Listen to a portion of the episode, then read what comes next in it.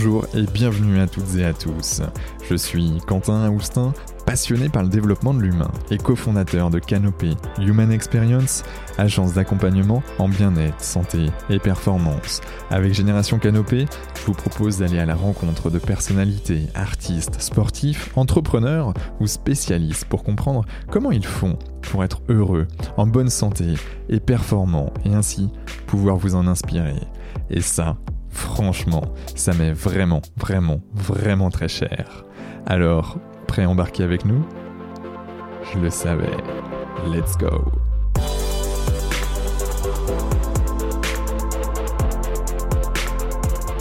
Bonjour à toutes et à tous, ici Quentin Aoustin du podcast Génération Canopée et j'accueille aujourd'hui un invité de prestige, Yannick Alain. Bonjour Yannick. Salut Quentin, ravi d'être avec toi. Merci, c'est un réel plaisir de, t'avoir parmi nous euh, Yannick. Euh, comment tu vas toi aujourd'hui? Écoute, je me vais fantastiquement bien. Je suis avec un, beau gosse international qui fait du bien au monde. Euh, donc j'ai envie de te dire, je me sens toujours bien quand je rencontre des personnes comme toi. Tout pareil. Ah bah merci. merci Yannick. Euh, bah, sans plus attendre, en fait, hein, euh, j'ai envie de, de, de, de sauter, hein, euh, sorte de, de, saut de l'ange.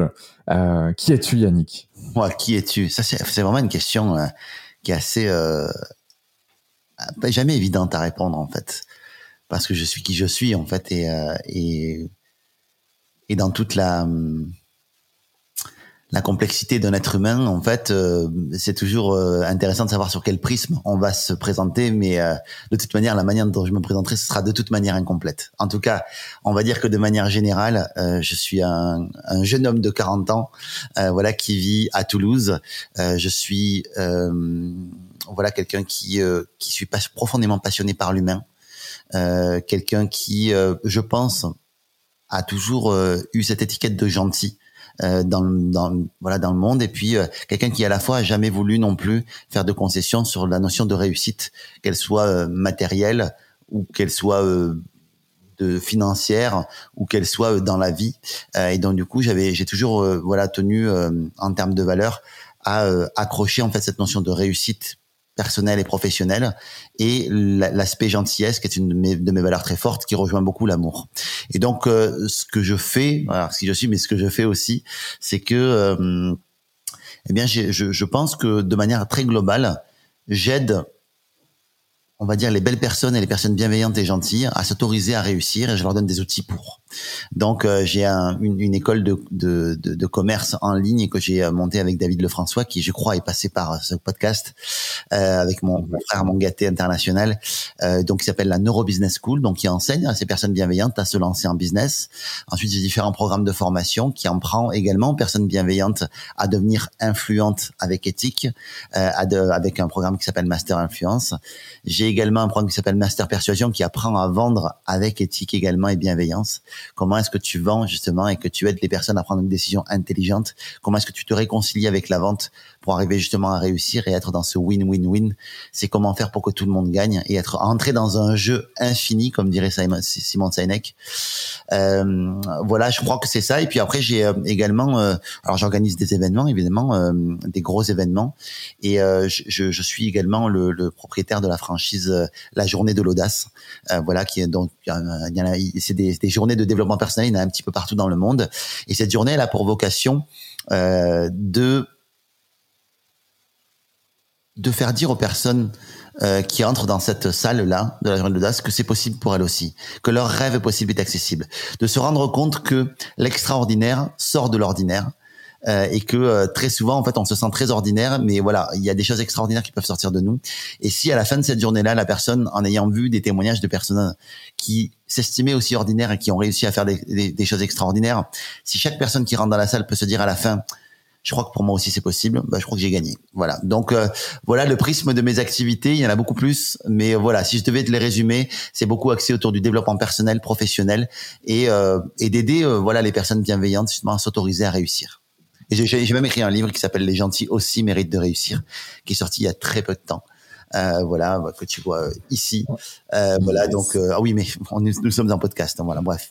Vous pouvez sur Amazon où vous voulez, dans votre librairie, sur la Fnac, voilà, et vous l'avez sur tous les formats, en audio, en en livre évidemment physique, et puis également en Kindle. Ok, bah de toute manière, euh, euh, toutes les euh, toutes les notes du podcast seront bah, dans les commentaires, hein, seront juste juste sous cet audio. Donc et notamment les liens, les liens comme bah, comme celui d'Amazon que l'on mettra par rapport par rapport à Amazon ou autre. Hein, vraiment, je tiens à dire aux gens si vous voulez l'acheter avec votre avec votre votre libraire euh, préféré, euh, ça me va très bien aussi. Hein. C'est bien de faire travailler aussi les petits commerces, donc euh, je vous invite à ça. Après, par contre, si vous voulez l'audio, on est produit par Audible, donc voilà, l'audio d'ailleurs est un travail incroyable. Le livre a été lu par un comédien exceptionnel. Et, et qui ça? Pardon? Qui ça? Tu tu as le, Bien sûr, c'est Olivier Chauvel. Olivier Chauvel. Olivier Chauvel, il a eu beaucoup de livres dans le développement personnel en fait, et euh, il m'a fait redécouvrir mon livre. Euh, c'était, il a une interprétation qui est exceptionnelle. C'est pas moi qui le lis parce que parce que cheveux sur la langue, parce que accent toulousain, parce que pour plein de choses. Ça aurait été très long et c'est pas mon métier. Mais par contre, lui a fait vraiment un job super et il a pris ma voix et il a fait quelque chose de vraiment. Euh, il a ouvert la voie avec ma voix, mais vraiment, il a été très bon. Waouh. Mais euh, hâte de l'écouter alors, parce que moi je, je, vais le lire, mais je vais l'écouter aussi. Écoute, moi, je, personnellement, je suis assez fan de l'audio. Et si tu veux me faire un commentaire, enfin un commentaire, pardon, une, une appréciation de l'audio, très génial parce que là aujourd'hui il y a que cinq personnes, je crois, qui ont voté. Et il y en a deux qui ont voté pas top, genre euh, trois ou quatre. Et je le demande jamais, mais en même temps, Martin m'a dit récemment, écoute, demande les commentaires, mon frère, demande, demande tout ça parce que sinon les gens le font pas. Des cinq étoiles, des commentaires gentils. Ouais, voilà, c'est ça. Après, euh, si ça vous a plu et si c'est sincère, évidemment, hein, je, je, suis très attaché à la sincérité. Donc si ça vous a vraiment plu, pensez à mettre un petit 5 étoiles, c'est plutôt cool. Ça aidera en tout cas le livre et le message de la gentillesse à se, se propager parce que je crois beaucoup euh, à cette énergie de l'amour en fait qui est la gentillesse. Euh, c'est quelque chose dont j'avais plus ou moins honte il y a quelques années et je me suis rendu compte en écrivant le livre et en étant dans cette réflexion là à quel point c'était un super pouvoir vraiment. Et, du coup, euh, pourquoi concrètement tu l'as écrit? C'est pour toucher un maximum de personnes euh, à comprendre que le fait d'être gentil, euh, c'est une vraie valeur et qu'il y avait un réel euh, et que c'est un réel pouvoir? Non, c'est beaucoup plus. Euh, c'est ah, par la suite, c'est devenu ça. Mais euh, le point de départ n'a pas été ça. Le point de départ, ça a été moi, en fait. J'ai un de mes amis euh, qui s'appelle Martin, euh, qui m'a invité il y a cinq ans, quatre ans, cinq ans, je crois, à un de ces événements qui s'appelait la, la meilleure année de votre vie. il m'invite à pitcher et il me présente comme je vais te montrer là en fait. Je juste écoutez bien, prenez prends le, le, le, on va dire le ce qu'il dit en fait réellement. OK. Et je voulais amener quelqu'un qui a bâti sa carrière en étant gentil, en étant bienveillant, en bâtissant son réseau. Et je connaissais pas une meilleure personne quand j'ai appris que Yannick allait être ici euh, au séminaire. Je me suis dit, oh, est-ce que tu me ferais la faveur, s'il te plaît, l'énorme privilège de venir sur scène en toute humilité, hein, vous allez voir, super sain, très terre à terre, très gentil. Alors, pour la portion partenaire, je vous demande d'accueillir sous un tonnerre d'applaudissements mon très très bon ami, quelqu'un que j'aime beaucoup, Yannick Allez! Et alors, tu vois, euh, quand il me présente, à deux fois, il dit gentil. Et moi, je suis sur le côté de la scène. Et en fait, quand il dit gentil, en réalité, j'ai les boules, en fait. Je dis, mais c'est nul, en fait, d'être gentil c'est c'est quoi? Enfin tu sais moi je me suis dit mais tiens mais pourquoi en fait euh, j'aurais préféré qu'ils disent que je suis un expert en euh, voilà que j'ai été directeur commercial directeur général que j'ai travaillé pour de grands groupes euh, que j'étais un expert dans le monde de l'influence dans le monde de, de de la vente tu vois de de la performance tu vois et c'est rigolo. Moi je voulais qu'on me valorise pour ce que je faisais et beaucoup moins pour qui j'étais tu vois et j'étais vraiment en tout cas euh, non que voilà je, je, suis pas un grand sage hein, tu sais je j'essaye de comprendre euh, mon fonctionnement fonctionnement humain et en fait je, je, je me suis dit putain pourquoi ça m'a foutu les boules qui disent à deux reprises que je suis gentil? Pourquoi? Juste pourquoi ça m'a foutu les boules? Et c'est de cette réflexion qu'est parti finalement le livre c'est de se dire pourquoi. Et en fait en réfléchissant à tout ça je me suis rendu compte qu'en réalité j'étais euh, curieusement, euh, j'étais beaucoup plus sensible et en tout cas je voulais plus qu'on me valorise pour ce que je faisais pour plus que ce que j'étais et en, recherchant ça je me suis rendu compte que quand on était enfant la société dans laquelle on vit aujourd'hui et qui nous qui, qui, est ok. Encore une fois, je, je suis pas en train de, de dire que euh, le faire n'a pas d'importance. Au contraire, on est dans un monde de matérialité. À un moment donné, il faut faire les choses. Mais il y a toute cette partie d'être en fait qu'on a complètement étouffé avec le monde. C'est-à-dire que quand tu es enfant, euh, tu ne te poses jamais la question de si l'amour que tu reçois, il est conditionnel de quelque chose. T'es enfant, tu vas vers les autres, tu dis, tu vois quelqu'un qui dit comment tu t'appelles, et tu commences à jouer avec lui, et tu te poses pas la question du jugement, de la comparaison, de ce genre de choses. Et plus tu grandis, et plus on te met à l'école, et plus en fait on te met dans euh, un, monde de benchmarking un monde en fait où ah t'es à l'école donc du coup et là d'un coup tu te mets à confondre même si c'est pas vrai hein, même si tes parents t'aiment quoi qu'il arrive mais toi tu te mets à confondre en tout cas pour ma part euh, et pour euh, la part de beaucoup de personnes, euh, de ce que de, mon observation et de mes des témoignages que j'ai reçus, que les gens en fait finalement se disent ah mais finalement l'amour que j'ai il est conditionnel maintenant. C'est-à-dire que si je dois être aimé, en réalité il faut que je sois bon à l'école. Et puis après ah tiens mais finalement si je suis mal classé à l'école, j'arrive dans la comparaison. Donc du coup je suis moins bon que mon collègue. Donc je c'est rigolo parce que finalement, tu es peut-être moins bon à l'école sur spécifiquement euh, que, que, ton collègue, mais pour toi, tu te dis que tu vaux moins, tout simplement. Mmh. Et, et c'est cette dichotomie qu'il y a et qui nous amène par la suite à vouloir un meilleur salaire, des meilleures études, et ça te rend, tu crois que tu es meilleur parce que tu as plus d'argent, parce que tu as plus une plus grande maison, une plus grosse voiture, un plus gros poste. Euh, et tu as des gens même qui sont cadres, qui n'augmentent pas de salaire, mais juste parce qu'ils sont passés cadres. C'est comme une, une, une, tu sais, ils confondent en fait la, le, la carrière et, le, et, la, et la vocation. Tu vois, et, et encore une fois, je, je n'accuse personne, j'ai été là-dedans à fond.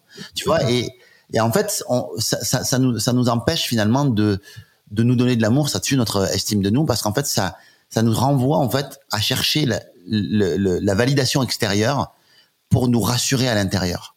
Et, et c'est quelque chose en fait qui est, qui est pas évident du tout ça. Et en fait, la gentillesse m'a démontré quand j'ai réfléchi, je me suis dit mais en fait, en réalité, la gentillesse c'est une qualité d'être, c'est pas une c'est pas une qualité de faire. Et c'est pour ça que moi je lui donnais pas d'importance parce que cette qualité d'être en fait, bah, dans le monde dans lequel on est aujourd'hui de matérialité, euh, même si les gens de plus en plus en prennent conscience euh, que l'être est important, bah du coup euh, c'est compliqué en fait. Et donc du coup, bah, je me suis dit mais en fait non, en fait c'est génial. Et quand j'ai réfléchi encore plus, donc là c'est la cause un petit peu de ce qui s'est passé.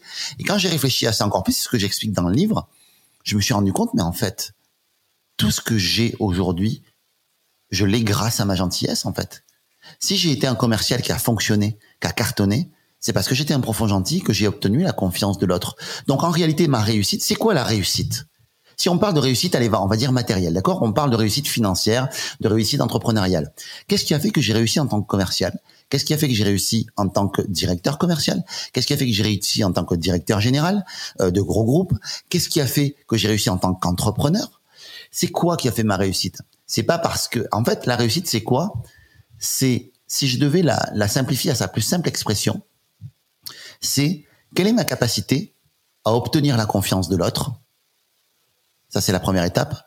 Quelle est ma capacité de en prendre soin de cette confiance-là?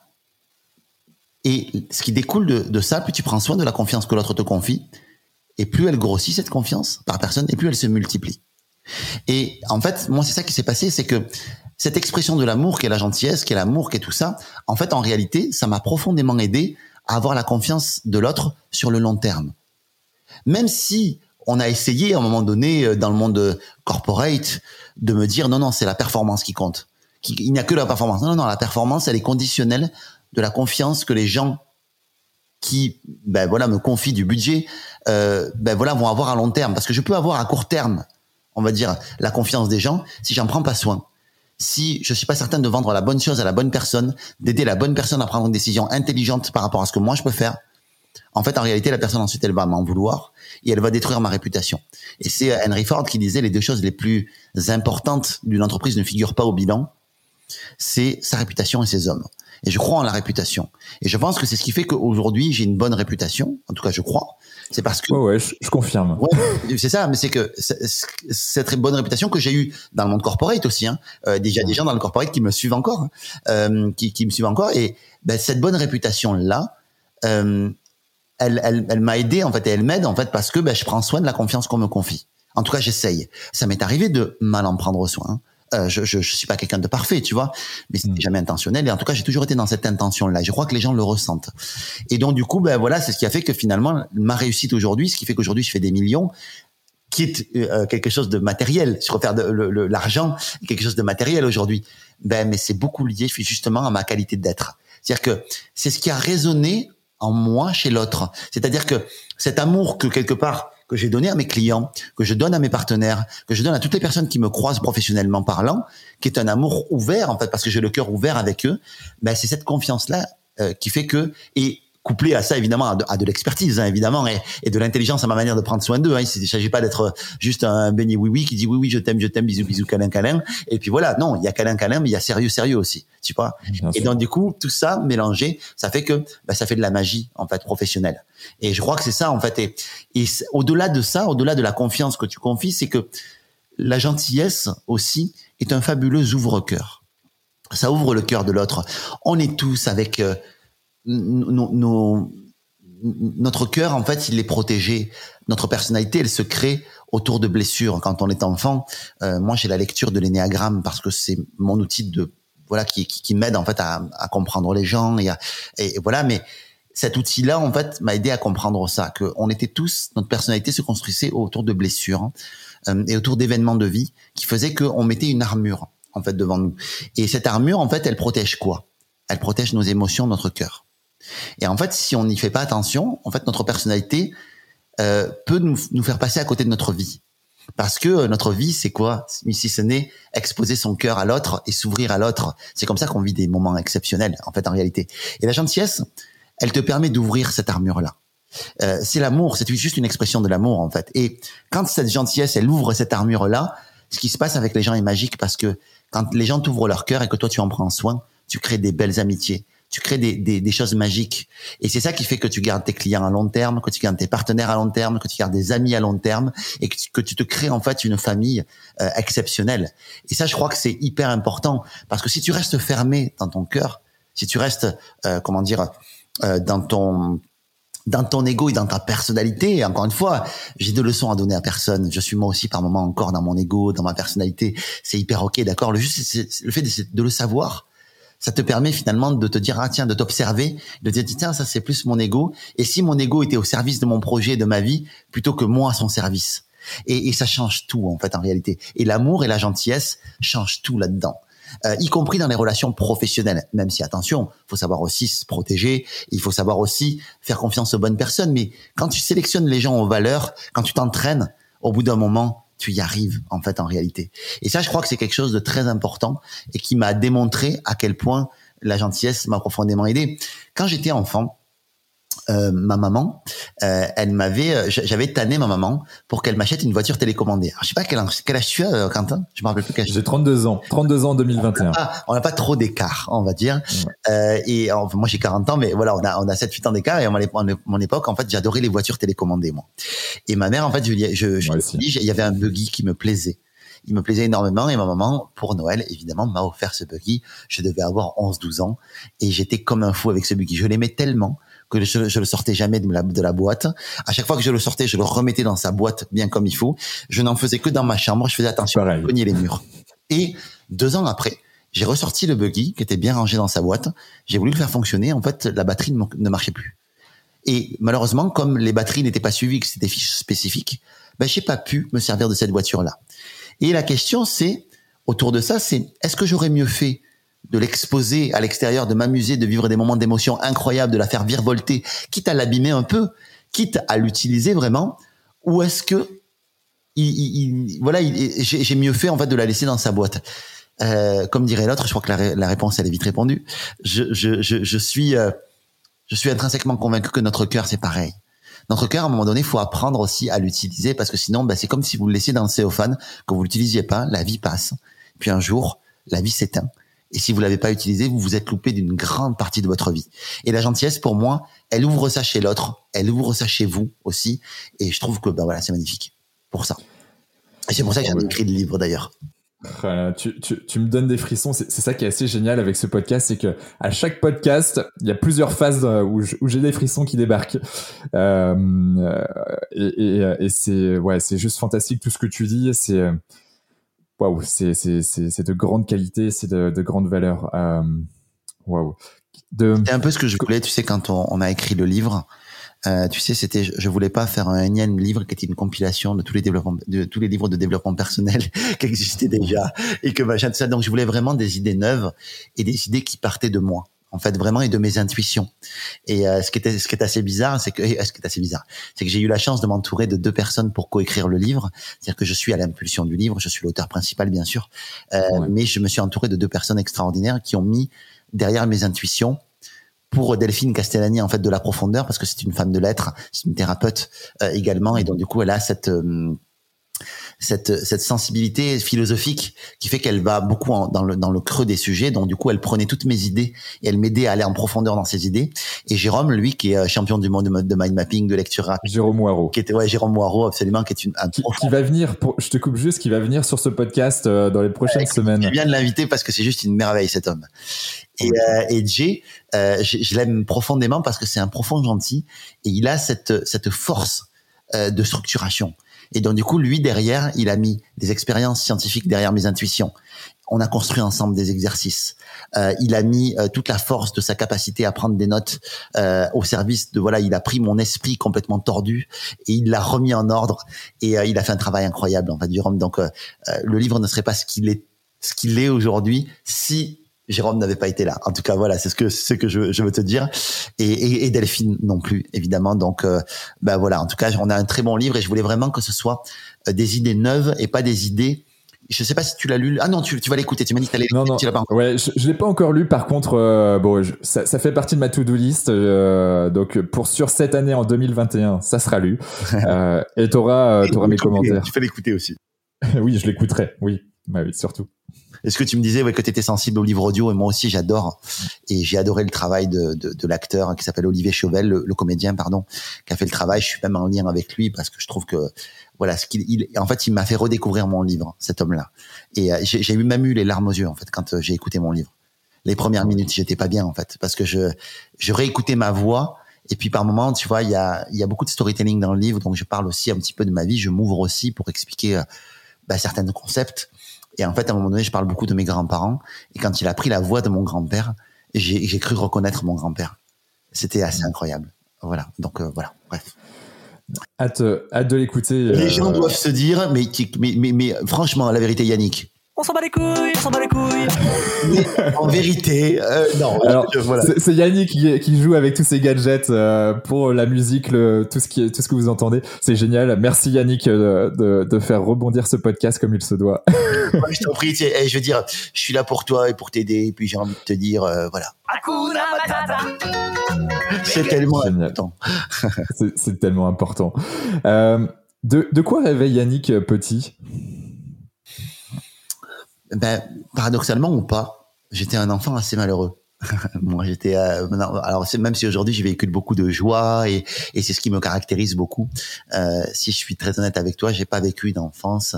Non, non que j'ai pas été maltraité, j'ai pas été rien de tout ça. Hein, mais j'étais juste assez malheureux en fait de vivre dans ce monde. Je trouvais que le monde était dur.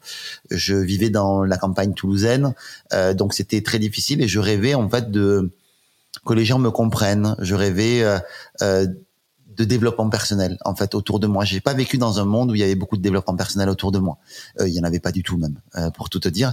Mais ça n'empêche pas que ces gens qui m'ont accompagné m'ont beaucoup aidé. Hein, de mes grands-parents, euh, ma grand-mère, je crois, était ma première mentor en développement personnel euh, parce qu'elle avait ce côté très croyant et donc du coup elle avait des préceptes et des concepts religieux. Euh, elle était chrétienne. Hein, qui, euh, enfin catholique, euh, qui du coup, je pense, m'aidait euh, profondément. Tu vois, elle, elle, elle, croyait en Dieu, donc du coup, elle avait ça. Et moi, je crois que je rêvais de vivre une vie plus moderne. Je vivais à la campagne, tu vois, je rêvais, euh, euh, voilà, d'une vie avec plus de plus de compréhension du monde, avec moins de dureté, moins de voilà. Donc, je rêvais de ça. Puis, euh, de manière très basique, je voulais être électronicien comme mon père. Euh, malheureusement, mon niveau d'études euh, et, et ma, ma, capacité à être bon à l'école ne me permettait pas ça parce que j'étais vraiment nul à l'école. C'était vraiment pas mon format d'apprentissage à l'école. Donc c'était vraiment ça. Et euh, ouais, c'était vraiment, c'était vraiment ça en fait.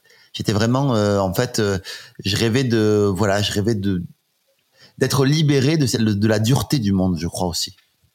Et, et, et voilà, j'ai une phrase que j'ai entendue très tôt quand j'étais jeune et, qui m'a beaucoup tenu. En, je me faisais beaucoup engueuler parce que j'étais euh, mou, j'étais. Euh, euh, les gens me disaient ah t'es mou, tu tu veux pas travailler à la ferme, tu veux pas machin parce que j'aimais pas en fait tout ce qui est travaux manuels comme ça et puis surtout on, il y avait beaucoup de choses qui se passaient par la force dans mmh. mon, dans mon enfance et donc je rêvais en fait d'un monde de plus, plus pédagogique, plus voilà, juste plus doux en fait, juste plus doux en fait, tu vois. Voilà, je crois que c'était ça.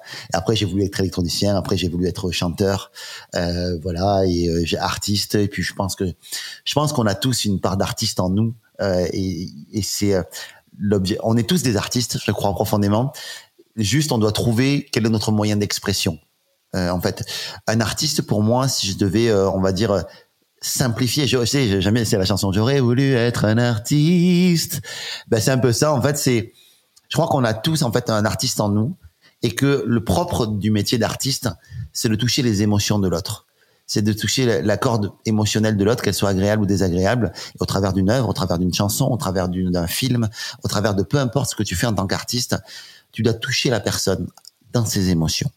Et pour moi, l'émotion est un pont entre ton conscient, on va dire ce que tu vis au quotidien, et ton âme ou euh, euh, ton inconscient.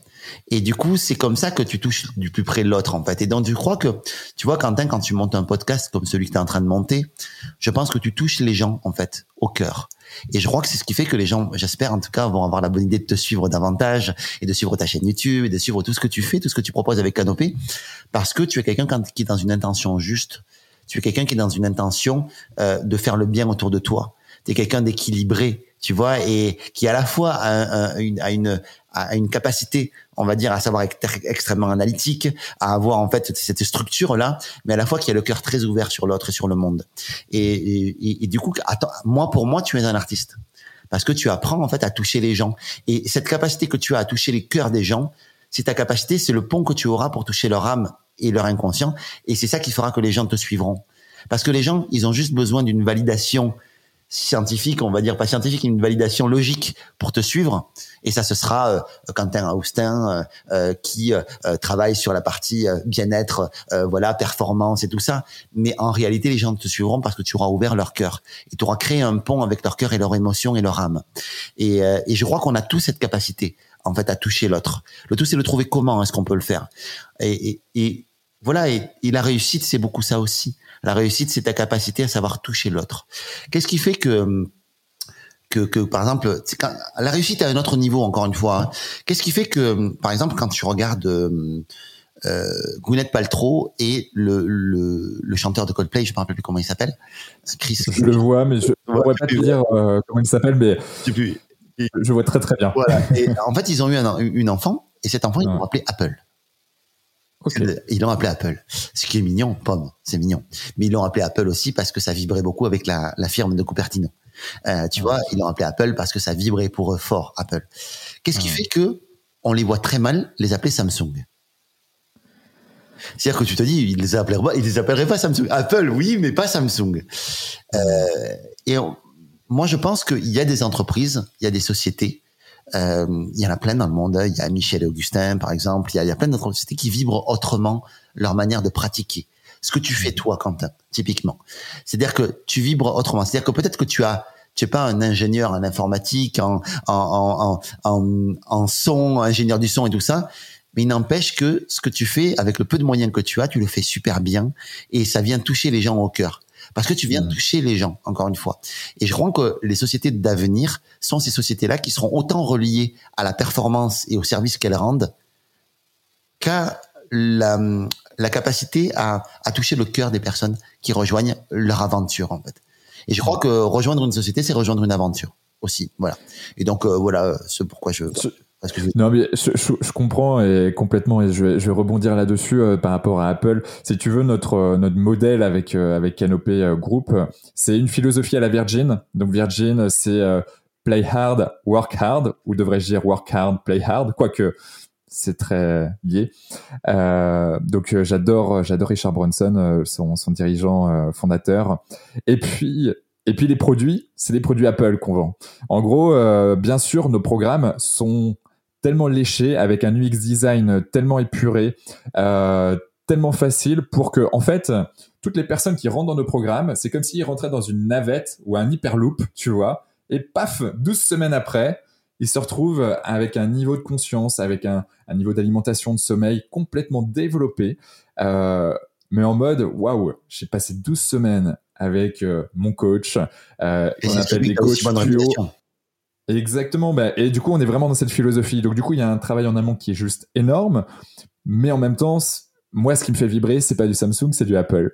Donc, tu vois, c'est exactement ce que je, ce que je voulais te dire. C'est que nous, en fait, avec Brice, euh, mon associé, c'est ça. C'est comment construire la vision canopée avec des choses qui existent déjà, mais de même. Oui, et, tu sais que ça a été scientifiquement prouvé. Après, on, aime ou on n'aime pas Apple. Hein. Les gens qui nous écoutent doivent se dire ils sont pro Apple, tout ça. C'est pas tant la question en fait. En réalité, c'est juste que c'est même c'est-à-dire que prouvé scientifiquement, on a fait des études en fait euh, IRM, IRMF en fait auprès de personnes qui observaient euh, des, des les nouveaux téléphones.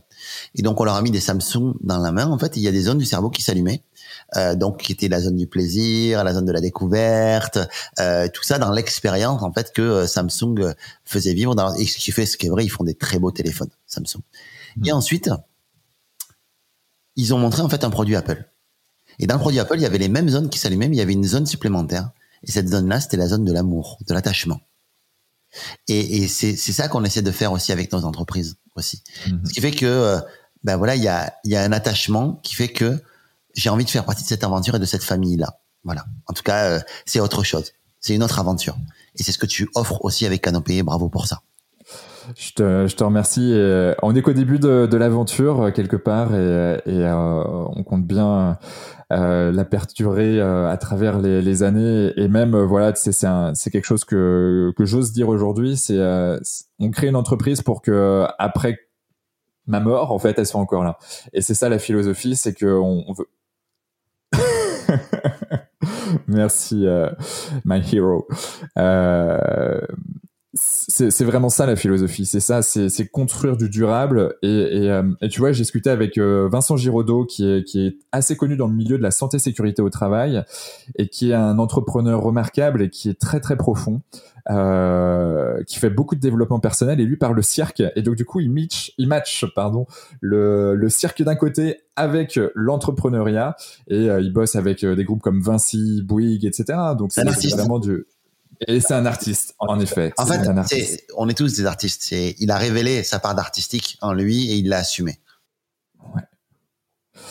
Exactement. Et, euh, et c'est bref, c'est assez, assez, fantastique en tout cas d'être avec des artistes comme vous du coup. Bah, écoute, en tout cas, euh, on essaie de, j'essaie d'avoir l'ouverture de cœur suffisante pour ouvrir euh, ce pont euh, avec les gens et avec moi-même aussi. Tu sais, des fois on parle, je parle beaucoup de gentillesse. En fait, souvent on voit que la gentillesse, en fait, c'est une énergie qui se diffuse, tu sais, qui va vers l'extérieur de toi. Et en fait, on oublie souvent que la gentillesse doit être aussi dirigée à l'intérieur de soi euh, aussi. Et je crois qu'en termes d'artiste aussi, tu vois, c'est pareil en fait. L'artistique, il se développe à l'extérieur aussi, mais il se développe aussi à l'intérieur de soi. Et il faut qu'on soit aussi convaincu qu'on est un artiste et qu'on prenne conscience de ça. C'est pas convaincu, c'est qu'on en prenne conscience parce que je sais hmm. déjà que vous avez tous, les gens qui nous écoutent, là, une, une, une part artistique en nous. Le tout, c'est de la réveiller et de l'assumer, ce qui est jamais évident. Exactement. Au plus profond de nous-mêmes, je pense que tout le monde sait qui, euh, on est vraiment, mais c'est la confiance, l'estime de soi, l'image de soi, l'amour de soi, la confiance en soi, euh, si, on reprend ce qu'on a pu apprendre à Lina, euh, qui vont nous permettre aussi de, révéler tout ça, mais c'est un cheminement, parfois plus ou moins chaotique, plus ou moins long, en fonction des personnes, de, l'expérience, de là où on est né. Tu sais, moi, enfin, si on parle en fait de on reprend en fait le concept de départ dont je te parlais en fait de la qualité d'être ou la qualité de faire. Si je prends mhm. l'estime ou la confiance en soi, moi, j'arrivais pas à comprendre la différence entre les deux. C'est quelque chose de très complexe pour moi de comprendre. C'est quoi la différence entre l'estime de moi et la confiance en moi? Et pour le comprendre, il a fallu que je le mette à l'extérieur. Euh, tu vois, de, si par exemple je dis tiens, j'ai confiance en Quentin. Pourquoi est-ce que j'ai confiance en Quentin? J'ai confiance en Quentin pour faire en sorte que euh, ben, l'interview soit bien menée. Euh, pour euh, euh, si demain en fait j'ai dans dans ma société à faire venir quelqu'un pour sensibiliser euh, à, euh, au bien-être et à la fois à la performance, ben, je vais faire venir Quentin parce que je sais qu'il aura un super programme pour moi. J'aurais confiance en toi si je devais, euh, euh par exemple, demain, euh, voilà, suivre un programme, voilà que tu proposes. Je dirais, putain, je suis persuadé que le programme va être au top. Par contre, je t'estime pour le cœur ouvert que tu as. Je t'estime pour l'humain que tu es, pour le, le, le, fabuleux humain qui a cette intention de rendre le monde meilleur. Je t'estime parce que je te trouve sympathique. Je t'estime parce que bah, tu me touches aussi particulièrement dans ta démarche, dans ce que tu fais, dans, dans, dans voilà, dans, dans, tout ce que tu es en fait finalement. Et, et, du coup, pour comprendre ça, en fait, je me suis rendu compte que finalement, euh, l'estime de soi rendait beaucoup plus grâce finalement à l'amour de soi. Est-ce que je m'aime vraiment? Est-ce que j'ai confiance? Et plus, est-ce que je l'estime, c'est qui je suis, et la confiance, c'est ce que je fais, et ou ma capacité à croire à ce que je fais. Et, euh, et le fait de comprendre ça, je me suis rendu compte à quel point j'avais une estime qui était pas géniale. J'avais réussi à développer une confiance pas trop mauvaise, euh, mais que mon estime était mauvaise, et du coup, c'est quelque chose que je rattrape souvent, en tout cas que j'essaie de rattraper. Euh, voilà, je pense que j'ai pas mal travaillé encore aujourd'hui, mais euh, voilà, il y a encore des brides qui restent. Ouais. Bah, en tout cas, ça, ça se ressent et, euh, et, merci en tout cas pour tout ton partage euh, qui me touche, qui me touche vraiment. Euh, en effet, bon, on parle beaucoup d'estime de, soi, en effet, sur sur podcast également. On parle beaucoup d'émotions aussi. Denis Troche, euh, je pense, sur quasiment deux heures, nous a parlé presque une heure sur les émotions. c'est hyper important. Et, et, et qu'est-ce qui a fait dans ta vie que tu es passé en fait de, de, de la personne euh, voilà dans à la ferme ou en tout cas dans dans ton dans ta jeunesse où t'étais pas forcément heureux à quelqu'un qui paf fait sauter les verrous et dit ah, j'ai envie de kiffer la vie et euh, moi aussi j'ai le droit et, et j'y vais et je m'autorise. Et, et qu'est-ce qui a révélé ça? Est-ce qu'il y a eu un il y a eu plusieurs un, un éléments succession de déclics. Euh, je crois qu'il y en avait un, euh, un déclic, un premier déclic que j'ai eu en fait quand je devais avoir 13-14 ans. Euh, en fait, je travaillais avec mon beau-père. euh, mon beau-père encore avait euh, des champs, euh, donc il avait des tracteurs et tout ça. Et évidemment, bah, je passais du temps en fait sur les tracteurs, en fait, à labourer les champs, à, à, à m'occuper de tout ça en fait. Et puis un jour, il m'avait envoyé avec un vieux camion qu'il avait et un, de mes meilleurs potes en fait, qui était à l'époque avec moi, ramasser des cailloux dans le champ pour assainir un peu plus le champ, parce qu'il y avait beaucoup des, des, morceaux de briques et tout ça dans le champ.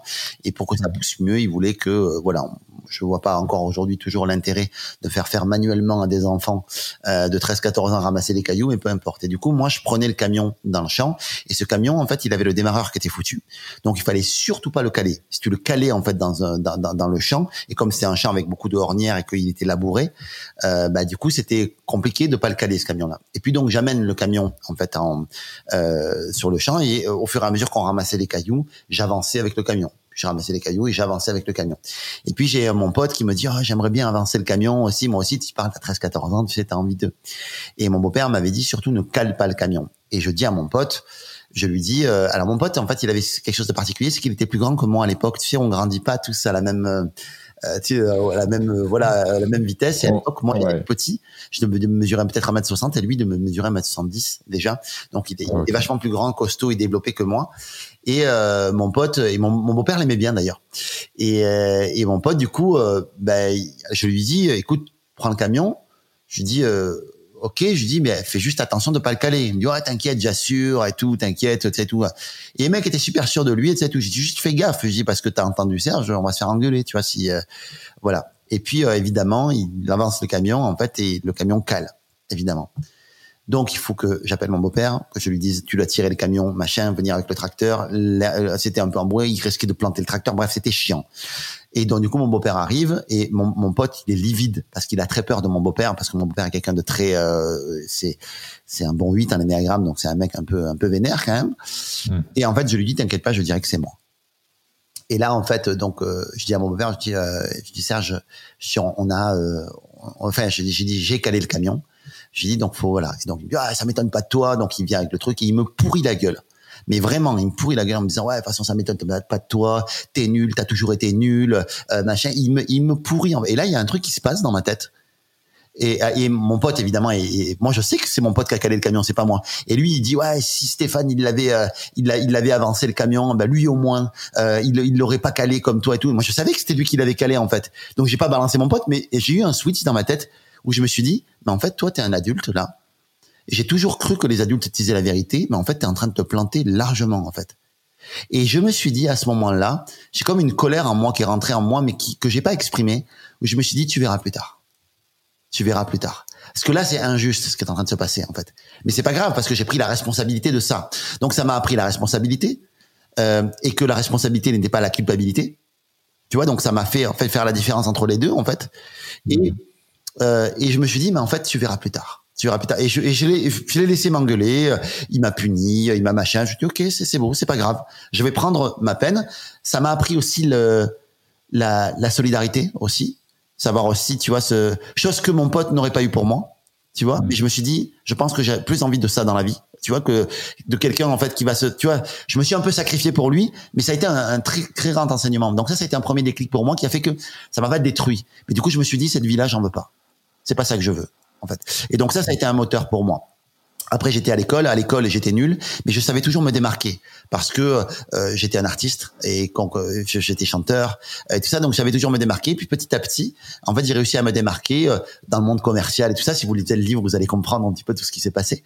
Euh, voilà. Et, et puis voilà. Et c'est ce qui a fait que ça m'a développé et ça m'a développé en tout cas une voilà une on va dire une, une, une personnalité une envie de m'en sortir peut-être euh, différente. Voilà même si euh, j'ai toujours couru après mon estime de moi ma confiance en moi et tout ça et que ça s'est pas fait comme ça. C'est pas à partir de ce moment-là où il m'a engueulé que ma confiance et mon estime de moi est partie d'un coup. Mais par contre ça a développé chez moi quelque chose qui a été un point de départ qui a fait que voilà et j'en ai eu des successions comme ça. Et ça m'a amené petit à petit à vouloir plus pour moi à rêver plus à m'autoriser à rêver plus. Et petit à petit j'ai gravi des steps. Et à chaque fois les gens me disaient mais pourquoi tu t'emmerdes? Trouve un boulot trouve un machin trouve un truc. Non non. Et chaque fois j'avais envie de monter les échelons. Et des gens des fois me disent Yannick je suis étonné. Je je trouve que voilà que tu t'as je trouve je suis étonné en fait de, de, de voir en fait comme à chaque fois tu as évolué. Les gens qui me suivent depuis longtemps mes tantes mes oncles me disent à chaque fois tu as progressé à chaque fois tu et aujourd'hui je, je les ai un peu perdus tu vois dans le pas de vue hein, mais mais dans ce que je fais ils savent même plus ce que je fais tu vois, tu euh, ils savent que je suis entrepreneur tout ça alors qu'à l'époque euh, bah ils avaient pas tous ce discours là quoi. Et, et c'est rigolo parce que j'ai pris pas mal de, de, de chaleur aussi à, à vouloir réussir. Tu sais t'as une espèce d'homéostasie qui se crée, Mm. tu sais, dans ta dans ton, tu sais, une homéostasie, c'est un équilibre. Euh, Il y a, un- on va dire une, comment je pourrais dire euh, définir équilibre, c'est c'est le bon mot pour homéostasie? Ouais, ouais, ouais. ben, Ouais, équ- tout est équilibre, hein, de toute façon, et si on veut, euh, Voilà. si on veut performer, si on veut être bien, si. quand tu- toi tu vis dans ton équilibre avec ton entourage, avec ta vie, avec tout ça, et dès que tu commences à vouloir sortir du lot ou à vouloir plus, bah curieusement tu tu, tu bouscules cet équilibre-là. Hmm. Et en fait, euh, de, de s'autoriser à, à briller, de s'autoriser à, à vouloir plus pour soi, euh, finalement, tu as de la résistance autour de soi. C'est rigolo comme l'humain a cette euh, a cette euh, comment dire ce, ce trait de caractère qui est très proche des crabes. Tu, tu connais l'expression le panier de crabes? Ouais, ouais, ouais. Mais, mais, mais tu peux peut-être euh, en, en redire deux mots si tu veux euh, à nos auditeurs qui ne connaissent pas forcément. Ouais, en fait, le, le, le panier de crabe, en fait, le crabe, en fait, est un animal qui est très difficile à attraper dans la mer, en fait. Si vous voulez l'attraper avec vos doigts, vous pouvez vous faire pincer. Il est très agile dans l'eau. Donc, quoi qu'il arrive, en fait, c'est complexe. Euh, tout ça. Et euh, de l'attraper. Et une manière très facile de l'attraper, en fait, c'est de mettre un petit panier. Donc, euh, évidemment, une grille en grille avec un, un- une sorte de, de clapet au-dessus. On met de la nourriture dans le panier. Le, le premier crabe, euh, crabe va rentrer dedans pour manger la nourriture. Un deuxième va rentrer, un troisième. Puis au bout d'un moment, il y a plus de nourriture et les crabes qui passent autour, en fait, voient qu'il y a d'autres crabes dans le panier. Ils se disent tiens, ça doit être sympa, je vais y aller aussi. Pourtant, il n'y a plus de nourriture. Le crabe, le pardon, le panier de crabes se, se remplit tranquillement alors qu'il n'y a plus du tout de nourriture, juste parce que les autres crabes y sont. Ah bah du coup, on va y aller. Euh, voilà, tout simplement, euh, tous ensemble. Et du coup, c'est très intéressant cette analogie-là parce que déjà d'un, on se rend compte que finalement, on va où la masse va. Et puis ce qui est rigolo, c'est que quand il y a un crabe qui est dans le panier et qui souhaite sortir du panier parce qu'il se rend compte que ça craint, en fait, quand il essaie de sortir, les autres crabes le retiennent. En fait. Et à tel point que même au bout d'un moment, ils le retiennent, ils peuvent même le tuer. C'est vous dire à quel point finalement votre entourage, quand vous souhaitez sortir, on va dire, du panier euh, dans lequel vous êtes, va de toute manière peut-être résister à tout ça. Et moi, ça a été le cas. Les gens ont résisté. Euh, On dit, mais qu'est-ce que tu fais? Tu fais n'importe quoi. Et ce qui est rigolo, c'est qu'aujourd'hui, quand je suis sorti, moi, du panier, euh, quelque part, les gens qui sont dans le panier me disent, putain, t'es sorti, toi. Ça a l'air bien là où t'es. Et ils essaient de me mais c'est plus difficile. Tu vois Mais au début, je me suis fait allumer. Et, et je crois que c'est important aussi de d'apprendre à révéler l'artiste, d'apprendre à révéler la lumière que vous avez en vous, non pas dans l'intention d'éblouir l'autre, mais de l'inspirer à faire pareil. Et au début, vous allez prendre de la résistance. Les gens vont vous empêcher de vouloir sortir du panier pour, euh, curieusement, parce que maintenant, aujourd'hui, c'est mon cas, te dire après, Ah, putain, t'as bien fait de sortir, hein. putain, bravo, hein. et être inspiré par toi et par vouloir sortir avec toi. Pardon. Il y a des gens qui sortent, évidemment. Mais moi, je peux faire le, pas faire le travail. Je peux les inspirer pour ça, leur montrer la voie, mais je peux pas le faire pour eux. Mais il n'empêche que c'est des gens qui, au début, me critiquaient et qui, par la suite, maintenant, viennent plus à se dire, Ah, putain, c'est inspirant finalement, j'aurais dû faire pareil aussi. Quand tu vois à quel point je suis passé par des choses qui étaient complexes, mais qui à la fois aujourd'hui m'ont aidé. Et ça me renvoie, tu sais, à la, bah tu connais, je suis allé passer à cette phrase de Marianne Williamson. Tu te rappelles de, de, cette phrase-là? Alors, si tu me la donnes, je vais te dire oui, ah, je pense. Je vais vous passer un extrait de film euh, qui s'appelle le film. Vous pourrez le regarder. C'est un film exceptionnel qui s'appelle Coach Carter. Euh, ah, voilà, moi j'adore ce film-là. Et à la fin, il y a un jeune homme qui est, qui est, le jeune homme qui a causé des difficultés, on va dire, au coach Carter pendant tout le film, euh, qui lui dit ça en fait. Et je trouve que ça illustre vraiment bien qui vous êtes et cette entrevue d'aujourd'hui. Donc je vous passe l'extrait de film qui dure une minute.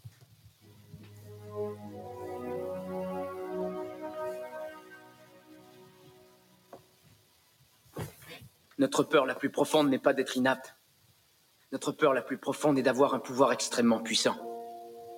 C'est notre propre lumière et non notre noirceur qui nous effraie le plus. Nous déprécier ne servira jamais le monde, et ce n'est pas une attitude éclairée de se faire plus petit qu'on est, en espérant rassurer les gens qui nous entourent. Nous sommes tous conçus pour briller comme les enfants. Cette gloire n'est pas dans quelques-uns, elle est en nous. Et si nous laissons notre lumière briller, nous donnons inconsciemment aux autres la permission que leur lumière brille. Si nous sommes libérés de notre propre peur, notre présence suffit alors à libérer les autres.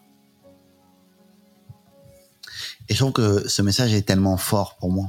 C'est-à-dire que t'autoriser à briller, ça, ça sert à rien en fait de ne pas briller pour ne pas faire de l'ombre aux autres. D'accord? Vous êtes tous nés pour briller. Je crois profondément. Je crois que ce, ce texte-là, qui a été repris par Nelson Mandela, par euh, par, euh, euh Barack Obama, c'est un texte qui, qui, qui est fort parce qu'il fonctionne et parce que Mandela l'avait repris lors d'un discours d'investiture. C'est vous dire à quel point en fait il, il euh, pas euh, un discours qu'il avait donné. Euh, pas d'investiture mais l'autre. Euh, et, et, voilà et je crois je trouve que c'est vraiment très important en fait de s'autoriser à briller parce que oui vous allez avoir de la résistance mais vous allez inspirer les autres à faire de même et vous allez faire grandir le monde. Et un de mes premiers mentors me disait Yannick ton job peu importe ce que tu fais dans la vie c'est de faire grandir des gens. Si tu fais grandir des gens les gens te feront grandir. Et je crois que on, il y a trop d'enseignants qui cherchent à briller pour éblouir, bien plus que briller pour éclairer. Et c'est pas que ce qu'ils disent c'est pas juste. En fait, c'est bien sûr que c'est très juste ce qu'ils disent très souvent. C'est juste que euh, on n'a pas le droit en fait de dire aux gens et de faire de faire comprendre aux gens qu'ils ne peuvent pas atteindre ce niveau-là en fait, ou en tout cas le laisser entendre même si on le dit des fois en le laissant entendre, c'est compliqué en fait. Se dire ah putain je peux pas y arriver, c'est trop dur, c'est trop compliqué. Je crois que votre job justement, c'est de briller du plus fort que vous pouvez, mais dans cette intention et c'est l'intention qui fait toute la différence, d'éclairer les gens, de créer des leaders et pas des suiveurs. Et je crois que ben voilà, c'est ce que Canopé fait, c'est ce que j'essaye de faire euh, dans, à, ma à ma modeste mesure, euh, tu vois. Et, et voilà, c'est d'éveiller le monde et d'aider le, le, monde à grandir tout simplement. Mmh. Et je crois que c'est le travail de tout un chacun. Et sans sans être dans le l'ampleur euh, moi je suis quelqu'un qui aime bien faire les choses avec ampleur. Mais euh, dans la mesure euh, si demain vous donnez un conseil à votre enfant vous donnez un conseil à un ami qui l'aide à grandir vous avez déjà fait une part du job parce que vous lui avez transmis une flamme et lui il va la retransmettre cette flamme. Et c'est ça je crois que j'essaie de faire aussi avec l'écriture du livre les gentils aussi de réussir c'est de passer le relais. Tu sais c'est passer le relais de de, de de, de me dire si moi j'arrive à inspirer des leaders avec gentillesse et conscience, ben on change la physionomie des leaders de demain. On change tout ça. Quand je vois Quentin aujourd'hui, toute la, la, la puissance qu'il a, toute l'intelligence que cet homme a, je me dis putain, ce qu'il est capable de faire avec euh, de la gentillesse derrière, avec de l'amour, avec un message inspirant comme ça, putain, mais il va changer le monde. Et je trouve ça fabuleux, en fait, en vrai. Et c'est ce que je veux, en fait, c'est ce que je souhaite. En tout cas, j'espère. Et j'espère que tu me surpasses et que les gens que, que, que qui, qui, nous écoutent me surpassent demain et créent des organisations exceptionnelles et conscientes qui aident les gens à se libérer beaucoup plus qu'à s'enfermer. Et, euh, et voilà. Et j'espère qu'on sera de plus en plus nombreux dans dans ce dans ce combat-là et c'est ce qui fait que je suis très heureux de faire cette interview avec toi, euh, Quentin, parce que ce combat-là, bah, il va profondément nous aider à changer le monde en profondeur et, et, dans son ADN. Et c'est vraiment cool. Je, crois, je crois profondément en tes mots. Hein. Euh, pour le peu, c'est le fait de rayonner. Si on rayonne nous, si on est bien dans nos baskets, si on est en bonne santé, si on a la bonne physiologie, on va pouvoir impacter le monde, les gens qui nous entourent, mais à à mille fois ce qu'on est ce qu'on est capable ce qu'on pense capable de, de faire et Et l'idée, c'est ça, c'est qu'aujourd'hui, on accompagne beaucoup de chefs d'entreprise. L'idée, c'est d'accompagner tout le monde chez Canopy Human Experience, euh, parce que tout le monde mérite d'être euh, heureux, tout le, monde mérite d'être en bonne santé. Euh, et, euh, et, et, sauf qu'aujourd'hui, le modèle économique fait qu'on est obligé de passer par une porte, mais qui demain, justement, sera beaucoup plus grande. Et, et à travers le temps, et ce qu'on est en train de mettre en place avec euh, les différentes mutuelles, bah, pourront toucher un maximum de personnes. Ça, c'est génial. Mais euh, mais en effet, on devrait tous s'autoriser justement à, à, à, rêver, à rêver grand. Euh, tu parlais d'ampleur, toi, t'es, t'es quel... de, ouais, tu, tu, parles de journée de l'audace. Allez, bim, une super journée où, où en fait tu fais intervenir, si je ne m'abuse, euh, pas mal de personnalités qui ont qui sont reconnus dans leur domaine euh, et qui euh, ben euh, des êtres qui révèlent des extraordinaires et qui ouais. nous expliquent comment ils étaient ordinaires avant d'avoir fait ça. Génial. Voilà, on a eu des, des choses incroyables, incroyables. Est-ce que tu es heureux aujourd'hui, toi? Oui, oui, oui, franchement, oui. Je me sens extrêmement heureux, je me sens privilégié, euh, je me sens, euh, ouais, je me sens privilégié. Euh, je dis souvent chanceux, mais en fait, euh, c'est vrai que la chance n'a pas trop grand à voir euh, avec ça. C'est c'est plus ce que j'ai construit, donc ça je préfère dire privilégié. Mais oui, j'estime que je reçois tellement plus que ce que je donne je, je, je, je, suis très heureux. Ouais. Et dans ma vie personnelle et dans ma vie pro, je suis très bien entouré. Euh, je, je, je, je, suis très bien entouré à tous les niveaux. En fait, j'ai j'ai une chance exceptionnelle, c'est euh, de ne, de ne faire aucune différence entre ma vie pro, ma vie perso. J'ai une vie remplie. Je, je, je suis heureux. Ouais. ouais, je suis vraiment heureux. Je me sens heureux et accompli sur plein sur plein d'aspects. Et c'est pour ça que j'ai envie d'en redonner aux autres aussi. Tu vois, c'est c'est euh, alors quand je dis que je me sens heureux, je me sens profondément heureux. Est-ce que euh, j'ai terminé mon développement personnel? Pas du tout. J'ai plein de choses à régler, euh, plein, plein de petites choses à régler. Tu sais, euh, je crois que on ne peut donner que ce que l'on a en fait. Et, euh, et souvent, en fait, les gens veulent donner. En fait, tu sais, je j'aime bien cette différence entre ces deux mots qui sont l'avidité de quelque chose, de l'avidité d'argent, l'avidité d'amour aussi parce qu'elle existe cette avidité d'amour et l'avidité ça rejoint quand on est avide, en deux mots, à l'intérieur de cette chose-là. Donc quand on est, quand on est avide d'amour, eh bien, on est avide d'amour. Mais du coup, on va le chercher cet amour en étant ah, comme un, un, un chien qui a soif et qui se qui se goinfre en fait et qui qui prend aux autres finalement. Euh, alors que quand on est rempli d'amour et quand on sait se remplir d'estime de soi et d'amour de soi, eh bien, on, on, déborde finalement. Notre vase déborde et du coup, on ne peut que distribuer. Et je me sens plein d'amour. Et du coup, c'est pour ça que je distribue parce que je me sens plein à l'intérieur. Je sais pas si l'analogie te parle ou si ça te. Si si si, voilà. ça me parle beaucoup. J'ai beaucoup d'images. Alors je, moi, je résonne aussi avec beaucoup d'images. Euh, J'imagine beaucoup de choses et beaucoup de couleurs, etc. Euh, mais mais c'est c'est indispensable de trouver un un équilibre. Et, euh, et, moi, j'aime beaucoup le fait que quand tu dis, euh, moi, j'ai la chance de ne pas faire de différence entre, euh, en gros, mon monde pro et mon monde perso.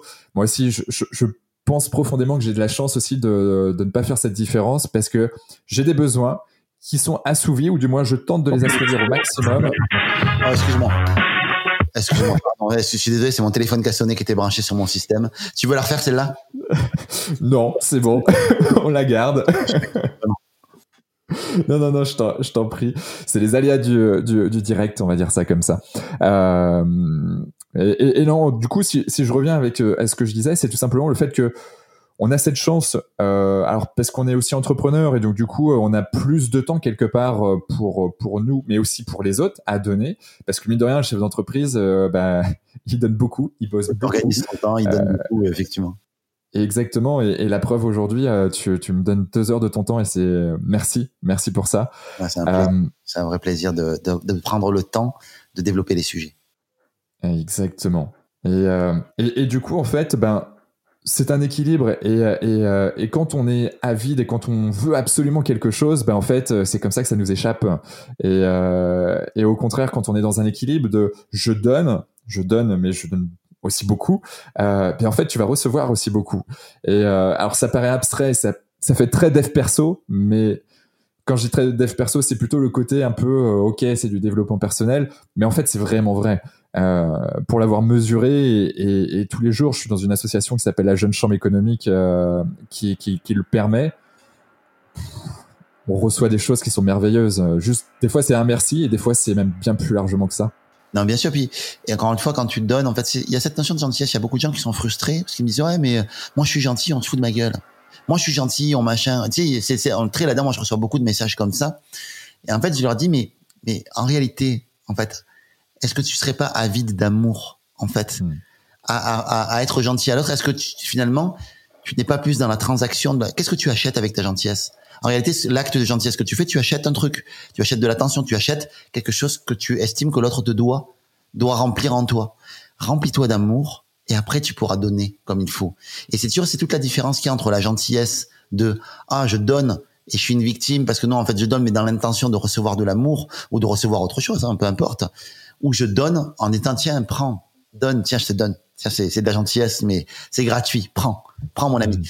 Euh, et c'est toute la différence qu'il y a. Je veux dire moi quand je sème des graines d'amour, je ne je ne m'attends pas à ce que la graine elle pousse que j'ai semée. Je ne fais que l'arroser avec du love et, euh, et elle ne poussera pas plus vite parce que je tire dessus que je mets des baffes sur la graine. Euh, elle poussera ou elle poussera pas. Et, et, et, et c'est ça qu'il faut faire, c'est être dans lâcher l'enjeu de recevoir. Et c'est pas évident parce que souvent les gens qui estiment qu'ils doivent recevoir de l'amour, enfin qui donnent de l'amour, qui estiment qu'ils donnent énormément d'amour, ben souvent ce sont des gens qui estiment qu'ils doivent en recevoir beaucoup. Et c'est là que l'erreur se fait dans la gentillesse. Mais j'explique tout ça dans le livre. Euh, voilà. Ah là là, beau teasing, beau teasing. Euh, S'il y avait une seule chose, parce que là on a dit plein de choses euh, sur sur le bonheur, sur le fait d'être heureux. Euh, S'il y avait une seule chose que qu'on pourrait donner à, à nos auditeurs pour qu'ils soient peut-être plus heureux, pour certains qui ne sont pas forcément heureux aujourd'hui. S'il y avait une chose. Je sais pas, on a, on a dit tellement de choses, j'essaie de trouver quelque chose d'autre à donner. Ou, ou même euh, une chose dans tout ce que tu as dit qui, toi, te, euh, pour toi, c'est un fondamental. Il faut absolument ça pour être heureux. C'est n'attendez pas en retour quand, euh, quand quand vous êtes en gentillesse. En fait, vraiment donner quand euh, c'est juste pour vous, juste pour l'autre, euh, et que vous en avez envie.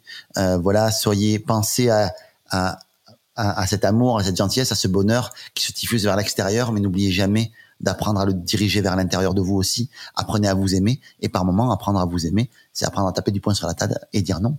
Euh, et dire non, ça je sais pas ok pour moi, je je je, veux plus.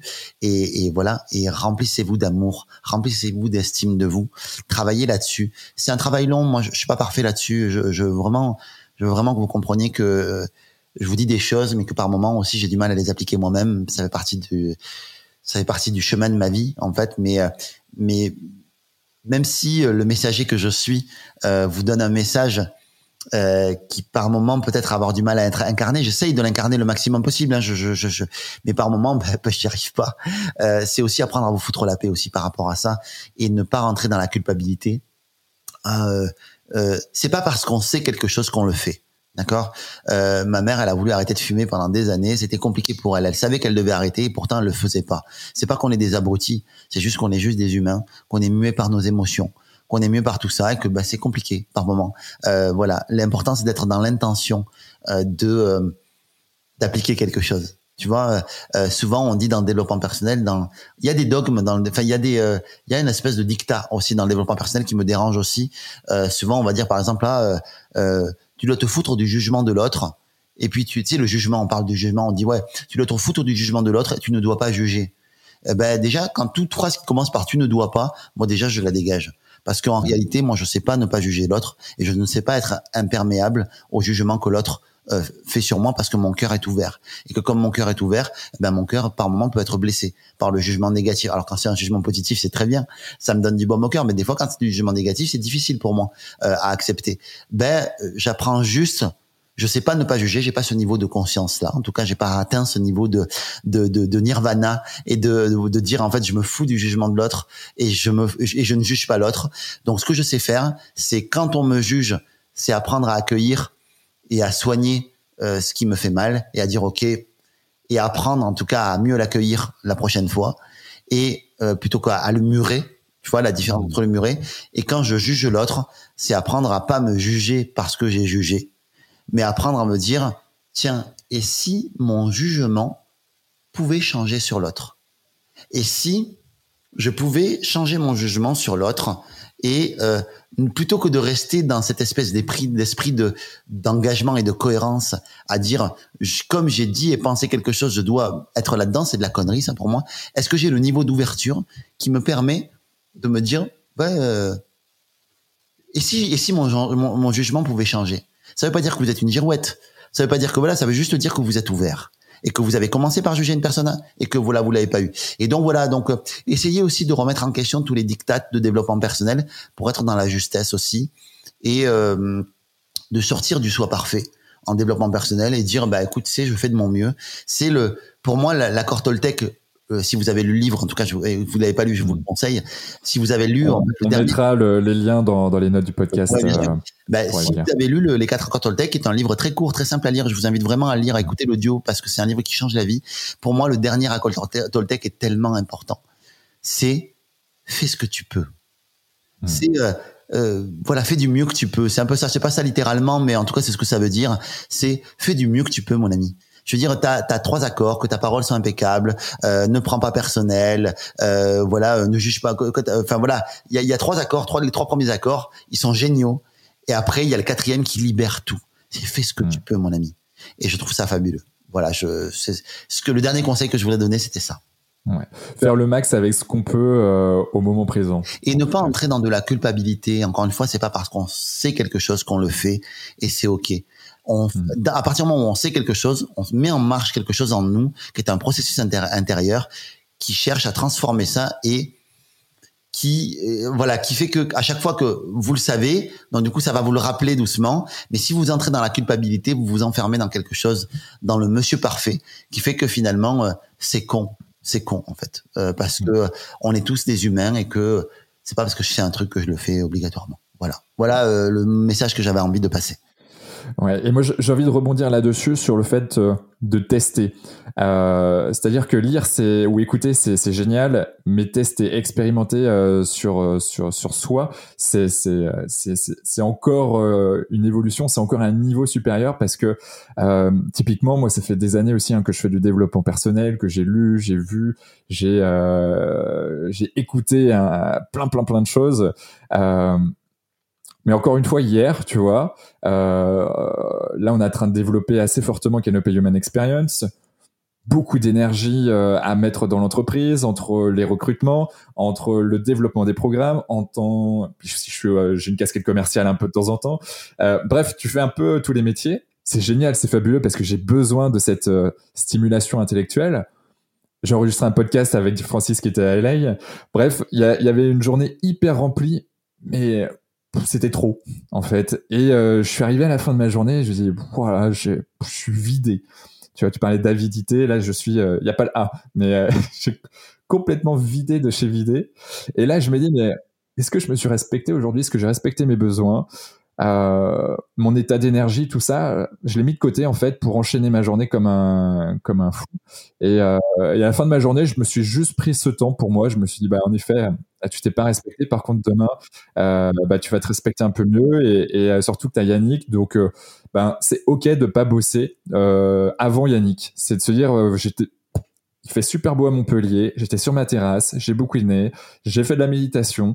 J'ai fait mon sport, bien entendu, j'ai mes petites routines quotidiennes, mais ok, il faut que je sois dans le meilleur état possible pour Yannick, pour ces deux heures qu'on va passer ensemble. Et puis euh, l'après-midi, j'ai d'autres rendez-vous, etc. Et c'est cool, mais, euh, mais besoin de ça et de se respecter et, euh, et de se dire ok, c'était pas parfait, mais mais on y va. Et, euh, et donc du coup, c'est ça, c'est important, c'est d'actionner. Et même quand on fait, ça fait des années et des années qu'on fait du développement personnel, rien n'est toujours parfait et donc, du coup, c'est bah, de, de, jauger, d'être en permanence à se dire, OK, est-ce que c'est OK ou pas OK pour moi Et puis, puis d'avancer comme ça jusqu'à devenir, ben, j'espère, euh, dans les années à venir, de, de meilleur, ben, meilleur de meilleur en. C'est pas français, ça, mais bref, pour devenir meilleur, en tout cas une meilleure version de soi-même. Voilà. Euh, comment tu fais, toi, pour, euh, pour rester en bonne santé, physique et mentale?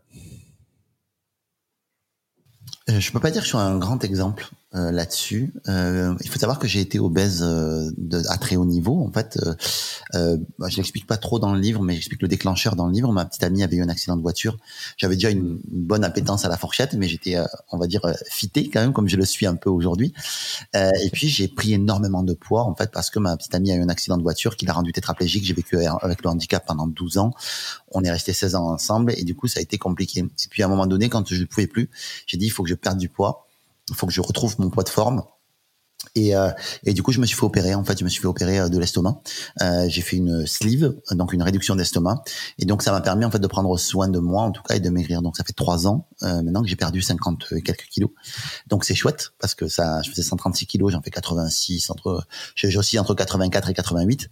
Euh, donc là, ça s'est à peu près stabilisé mais euh, je prends je prends pas vraiment soin de moi en tout cas à proprement dit si des fois je vais me balader tu vois je vais euh, voilà. Mais euh, c'est quelque chose que j'ai euh, en tête. Faut juste que j'accroche la notion de sportivité le de sport au plaisir et euh, voilà, à partir du moment en fait où euh, je vais arriver à ça, je pense que je trouverai une activité. Là, le Covid, c'est pas évident pour aller à la salle, c'est pas évident pour tout ça, mais j'ai envie, en tout cas, j'ai envie d'aller vers ça. Mais peut-être que c'est, euh, ça sera faire du sport mécanique, du quad, du qui, qui, qui, travaille beaucoup et tout ça. Mais il faut que je sais que moi, je fonctionne au plaisir. C'est-à-dire que par exemple, moi, tu ne, fais, tu, tu ne me feras pas marcher au défi. Si tu mmh. me dis demain, ah, le défi, machin, moi, je vais te regarder en te disant, ça me stimule pas du tout. Euh, le défi ne me stimule pas du tout, en fait. Ce qui est assez curieux. Par exemple, je n'ai jamais fonctionné aux, objectifs. Les objectifs, je mens. Alors vraiment. On s'en bat les couilles, on s'en bat les couilles, on s'en bat les couilles. Alors, dans ma tête, c'est vraiment ça, quoi. C'est-à-dire que le défi ne, ne me stimule pas. du tout. Par contre, le plaisir, oui, beaucoup. Donc, il faut que je trouve le plaisir dans le sport. Voilà. Donc, m'amuser. Voilà. Il faut que je m'amuse. Voilà. C'est vraiment ça qu'il faut que je fasse. Tu parlais de play hard. C'est vraiment ça. Moi, il faut que je play hard. Voilà. Et je peux, euh, par exemple, euh, quand je fais des, des, des des soirées ou des choses comme ça, ça m'arrive de louer euh, euh, des châteaux gonflables. Et on dit c'est pour les enfants. Alors évidemment, oui, les enfants y vont, mais moi je m'éclate et je kiffe là-dedans. Tu vois, et je peux me dépenser comme ça. Euh, J'avais déjà loué un château gonflable énorme avec des paniers de basket de chaque côté en fait et du coup tu peux en fait jouer au basket là-dedans. Tu glisses tu t'éclates en fait et ça je peux faire ça tous les jours. Ça commence à coûter un petit bras quand tu le fais quand tu quand tu l'organises pour tout le monde mais je sais que ça c'est une manière pour moi de bouger. Tu sais genre me mettre dans des bulles des bubble bump tu sais et aller en fait te tamponner ça ça ça m'amuse. Aller faire du karting ça ça m'amuse. Euh, jouer à la balle au camp ça ça m'amuse. Tu sais je, je rêverais de monter en fait un un centre de sport en fait où tu fais un sport en fait différent à chaque fois et juste à chaque fois tu t'amuses un coup tu vas jouer au basket, puis un coup tu vas jouer euh, en fait à la balle au camp, puis un coup tu vas jouer au volet, puis un coup tu vas jouer. Juste, on fait une activité différente chaque jour, ça me plaît. Ça, ça, me hmm. plairait. Et je ne crois pas que ça existe. En tout cas, euh, pas, pas, chez moi. Ouais, euh, je, je, pense que j'ai vu ça. J'ai le frère d'un copain sur Rennes euh, qui a euh, qui a une sorte de grand complexe à l'époque quand c'était ouvert, mais euh, bon, ça va réouvrir probablement. J'espère en tout cas. J'espère qu'il a qu'il a pu passer la crise comme il comme il fallait quand même. Mais euh, tu pouvais faire plein de choses. C'est-à-dire, en gros, euh, si tu avais un enterrement de, de, vie de jeune fille ou de, ou de garçon, eh ben, tu allais là-bas, tu savais, que, tu savais que tu allais passer ton après-midi à faire en effet euh, du foot en, avec une bulle. tu es dans une bulle et tu fais du foot là-dessus. Tu peux faire du basket, tu, tu, fais plein de choses et je trouvais ça assez génial. Et, et donc, du coup, ça existe. Ça existe du côté de Rennes. Bon, je, te, je t'enverrai les, bah, Je veux, je veux faire ça. Jouer à la balle au camp, jouer à des trucs à l'arc, au tir à l'arc, et tout. Mais ça, ouais, ça, ça, ça Et pas savoir sur quoi, à quoi tu vas jouer. Tu vois, t'arrives, en fait, t'as le prof, il te dit, bah, aujourd'hui, on fait, euh, euh, ce que vous voulez. Du ballon, du machin, des trucs. Aujourd'hui, on fait ça. Aujourd'hui, on fait ça. Ça, ça m'amuse beaucoup. Mmh. Et, c'est ça qui est. Euh, d'ailleurs, David en parle beaucoup dans ses programmes. C'est la notion de plaisir, la plaisir, le plaisir de bien manger. David, David Le François, bien entendu. Euh, le, plaisir de bien manger, le plaisir de faire du sport, de trouver des choses hein, qui nous euh, qui nous alimentent et qui alimentent aussi nos bah, hormones du bonheur. Parce que s'il y a la notion de plaisir, automatiquement, ça va être beaucoup plus simple derrière de faire les choses. Et, pour tout ce qu'on fait dans la vie, tu vois, je quand je rencontre euh, un certain nombre de personnes chaque jour, que ce soit des, des, des, des prospects ou, ou, que ce soit des personnes euh, dans la vie, euh, il y, a, y, a, quand même beaucoup de gens qui sont encore dans ce, dans ce schéma, je trouve, qui ne sont pas heureux, qui n'ont pas la notion de plaisir. Et pour eux, en fait, travailler, je reviens sur la notion de travail, certes, étymologiquement, c'est un objet de torture qui fait que bah, il faut il faut subir euh, quelque part euh, le, le, le, travail. Mais là, en l'occurrence, euh, on est plutôt dans une autre phase ou dans une nouvelle génération où il faut prendre du plaisir aussi au travail, prendre du plaisir, essayer de prendre du plaisir à tous les niveaux, même si c'est pas évident et on peut pas forcément être au top du plaisir tout le temps, mais euh, c'est important d'avoir cette philosophie et de s'autoriser à, à, à, à, ce que ça soit plaisant, que la vie soit plaisante. Tu vois, typiquement, euh, je vais dire un truc, exemple, alors c'est un peu cliché, mais euh, euh, ma banquière, typiquement, je la vois, je dis, toi, t'es pas heureuse. Hein. je dis bon, t'es pas là. Euh, en fait, je lui ai pas dit cash comme ça, mais je lui ai dit ça se voyait sur elle. Je lui ai dit bon, elle, elle est pas au bon endroit. Ça c'est clair. Et euh, et puis on échange un petit peu. Et puis en effet, elle vient juste d'arriver, nouvelle euh, nouvelle professionnelle. donc elle s'occupait des pros dans, dans, dans cette banque là. Et là tu dis waouh. Je vais pas citer la banque, hein, mais parce qu'en fait, beaucoup de gens dans cette banque ne le sont pas heureuses, en tout cas. Et, et là, je me dis bon. Et puis en fait, il s'avère qu'un mois après, elle a démissionné. Euh, et là, a priori, elle serait repartie sur quelque chose qui l'anime beaucoup plus, beaucoup plus créative, beaucoup plus euh, dans l'alignement d'elle-même, c'est-à-dire quelque chose voilà d'artistique. Et je trouvais ça juste génial qu'elle ait réussi, alors qu'elle a 26 ans, donc elle, sortait euh, tout juste d'école et, euh, et elle prend le pouvoir là le plus rapidement possible. En tout cas, dès qu'elle a senti que ça n'allait pas, je pense que je l'ai un peu piqué aussi. C'est génial. et parce que je sais pas faire autrement aujourd'hui. T'influences super positivement, tu vois. Donc, euh, mais c'est hyper important et on a ce, ce rôle aussi, euh, je pense, et d'ouvrir et surtout le fait que la vie, c'est ça aussi, c'est prendre du plaisir et, et, le boulot, on passe plus de 7 heures minimum par jour au boulot. Si on ne prend pas de kiff. Euh, ah ouais, avec David, on dit souvent, en fait, euh, tu passes un tiers de ta vie à travailler, un tiers de ta vie à dormir, un tiers de ta vie pour toi. Qu'est-ce que tu fais? du, tiers, du tiers de ta vie Est-ce que tu n'as pas le, le, le, devoir de, de le kiffer, ce tiers-là, ce tiers de travail? Est-ce que tu as pas le devoir de le kiffer et de, de prendre du plaisir là-dedans? Voilà, hmm. Je crois, en tout cas. Ah, je, je, suis 1000%, 1000 d'accord avec toi. Il y, a, du coup, il y a deux notions dans la santé. Il y a la santé physique, mine de rien, mais qui est très liée à la, santé mentale. Euh, moi, je, je aussi beaucoup d'activité physique plutôt que d'activité sportive auprès des personnes qu'on accompagne parce que bah, certaines personnes euh, bah, eux c'est juste de la marche et, et c'est ok c'est euh, d'aller au boulot euh, en vélo c'est ok. Euh, par contre, d'aller faire du hand, du rugby, du foot ou faire un marathon, c'est pas c'est pas ok pour eux. Et, c'est ok pour moi. Beaucoup de ok. euh, mais euh, j'aime bien cette notion, mais on sait que cette notion d'activité physique impacte notre mental. Et du coup, j'ai envie d'aller sur cette zone parce qu'on sait euh, très bien que d'après beaucoup de, de, chercheurs, en fait, euh, la pandémie hein, de la Covid-19 va avoir un impact dans deux ans, voire dans trois ans, mais de manière complètement décuplée par rapport à aujourd'hui. Et euh, je voulais savoir comment toi, d'un point de vue purement mental, tu, euh, tu clinais, tu, euh, tu, tu faisais attention à ta santé sur ce point. Euh... Je suis pas un exemple. Franchement, je suis pas du tout un exemple là-dedans. En fait, j'ai pas du tout. C'est-à-dire que j'aimerais faire en fait, et peut-être que d'ailleurs je serais un bon, un bon laboratoire, on va dire. Mais je suis tellement, tellement, tellement pas du tout attentif à ma santé en réalité, ni alimentaire, euh, ni euh, euh, ni physique. Tu vois, j'aimerais, tu vois, mais il faudrait que ça, que je, je, je, ne trouve pas en fait le. Je ne veux pas faire un truc qui me fait chier, en fait, voilà. Et, euh, hmm. et du coup, il faudrait que je trouve du plaisir à cuisiner. Alors, j'ai du plaisir à cuisiner, je peux avoir du plaisir à cuisiner, mais il faudrait que je, je, je, suis désolé, en fait, mais si je dois être authentique avec tes, avec, avec mais, mais je suis un très, très mauvais exemple là-dessus. Euh, je, je suis pas quelqu'un qui prend soin de lui vraiment bien. Et d'ailleurs, c'est rigolo parce que hum, j'ai compris les, des choses, en fait, tu vois, euh, au niveau de ma santé, au niveau de tout ça, mais je ne les intègre pas encore. Euh, mais par exemple, j'ai compris, j'avais une confusion entre la notion de plaisir et de soin de soi. Prendre soin de soi, c'était pas forcément se faire plaisir. Et en fait, ça m'a le jour où j'ai compris ça en fait ça m'a presque écœuré. Je me suis dit putain mais merde si, pour prendre soin de moi ça va pas me faire plaisir c'est chiant.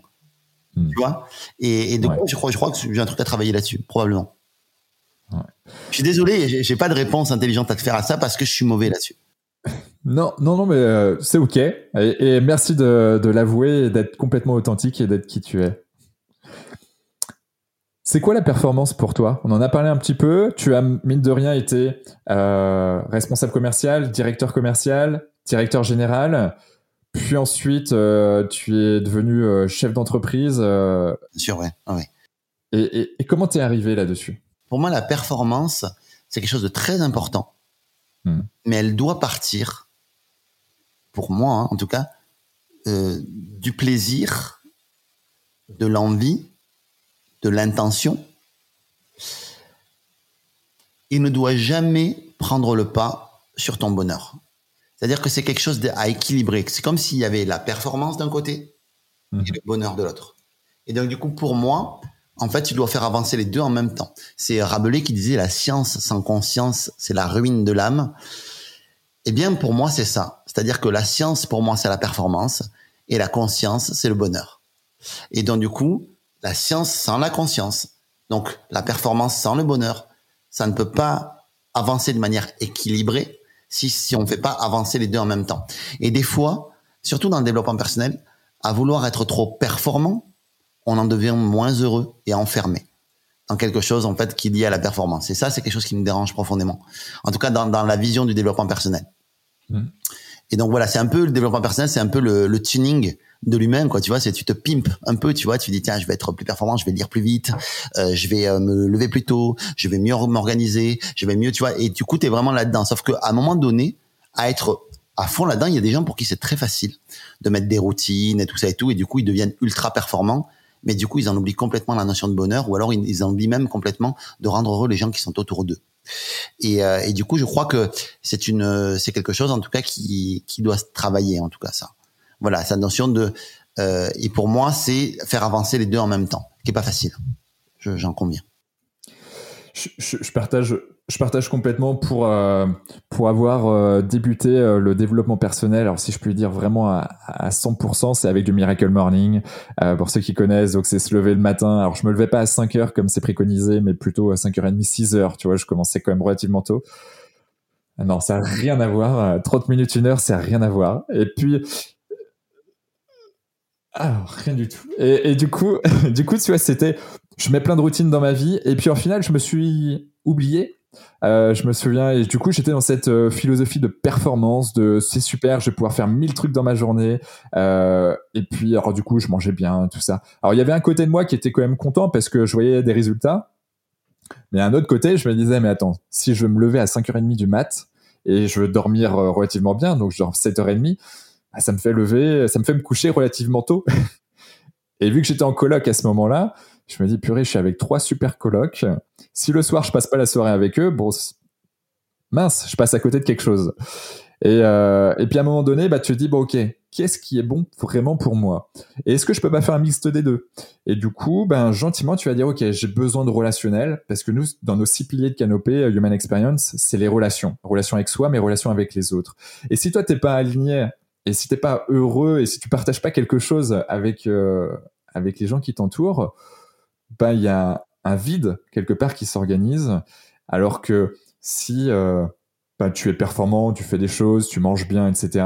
Mais à côté de ça, tu as une super vie euh, relationnelle euh, qui, est, qui, est, qui est présente. Bah, en fait, tu as une sorte d'équilibre qui s'opère, une certaine magie qui fait que tu es encore plus performant, beaucoup plus créatif et beaucoup plus impactant derrière. Et, et c'est à ce moment-là, en fait, que, en tout cas pour moi, j'ai touché, on va dire, une forme de bonheur c'est quand bah, j'avais une forme de performance avec les gens. Euh, où je partageais quelque chose. Et, euh, et puis bah du coup ça s'est ressenti même dans mon, bah, dans mon business si on parle t'es dans ton flow t'es dans ta zone de génie. Euh, en fait ouais. ce qui fait que bah du coup ça te rend heureux ça te nourrit.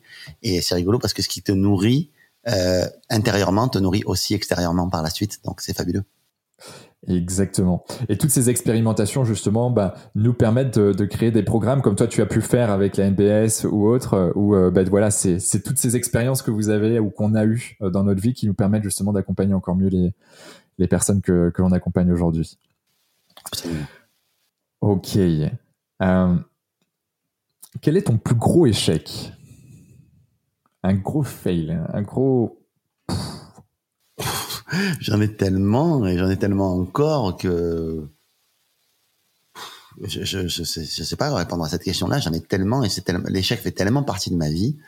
Euh, tu sais, euh, euh, souvent en fait, on, on, va souvent opposer la réussite à l'échec. C'est-à-dire que en gros, réussite échec, c'est l'opposé en fait. En réalité, la réussite n'est qu'une succession d'échecs et à un moment donné, ça réussit. Euh, si on prend, euh, l'inventeur de l'ampoule, qui est cet homme-là déjà, Edison. Euh, si on prend Edison, euh, il a échoué dix mille fois avant de réussir à, à changer le monde. Tu vois, donc euh, ben voilà. Et lui, quand il te parle d'échecs, il te parle pas d'échecs comme des échecs. Il te dit euh, c'est euh, j'ai essayé dix, dix, dix manières qui fonctionnaient pas. dix mille manières qui fonctionnaient pas. Et je crois que c'est ça euh, la notion d'échec pour moi n'existe pas en fait. Tu veux, moi je peux pas des échecs, j'en ai eu plein, mais ils m'ont tous fait grandir, ils m'ont tous. Ces échecs, c'est qu'on voit le mot échec comme comme un mot de la loose, mais en réalité, c'est c'est pas la loose un échec. Un échec au contraire, c'est un, un essai c'est un essai qui a raté. Euh, tu vois, c'est un essai. Euh, voilà, c'est juste un essai en fait. Et, euh, et en fait, euh, si on remplaçait déjà le mot par essai, ce serait déjà mieux. Et parce que c'est toujours pareil, une question d'enjeu que l'on met derrière euh, l'action que l'on met en place. Mais si tu enlèves l'enjeu derrière et que tu dis je tente le coup, que tu réussis, bah, c'est génial. Et si tu réussis pas, bah, tu recommences. Ben, voilà, j'ai un ami qui s'appelle Jean-Pierre Padou que j'aime profondément, qui a, qui que, que tu t'inviterai peut-être un jour à, à, interviewer parce que c'est vraiment une personne qui gagne à être connue. Avec plaisir. Et il dit un truc mais qui est d'une simplicité. Tu le connais un peu à RGP Juste euh, sur les réseaux sociaux. Ben voilà. Non, pas... en fait, il dit. Euh, quand, quand, alors c'est quoi qu'il dit en fait quand euh, quand ça marche pas, on recommence. Hmm. Quand on, quand on, sais plus, il a une punchline comme ça, c'est quand on réussit pas, ben on recommence. c'est ça, c'est génial. Je veux dire, quand on est, Daniel Tamet euh, a, défini en fait que euh, en réalité, en fait, il, il explique en fait qu'un enfant, avant de marcher, il tombe sur le cul plus de 2000 fois, en moyenne 2000 fois.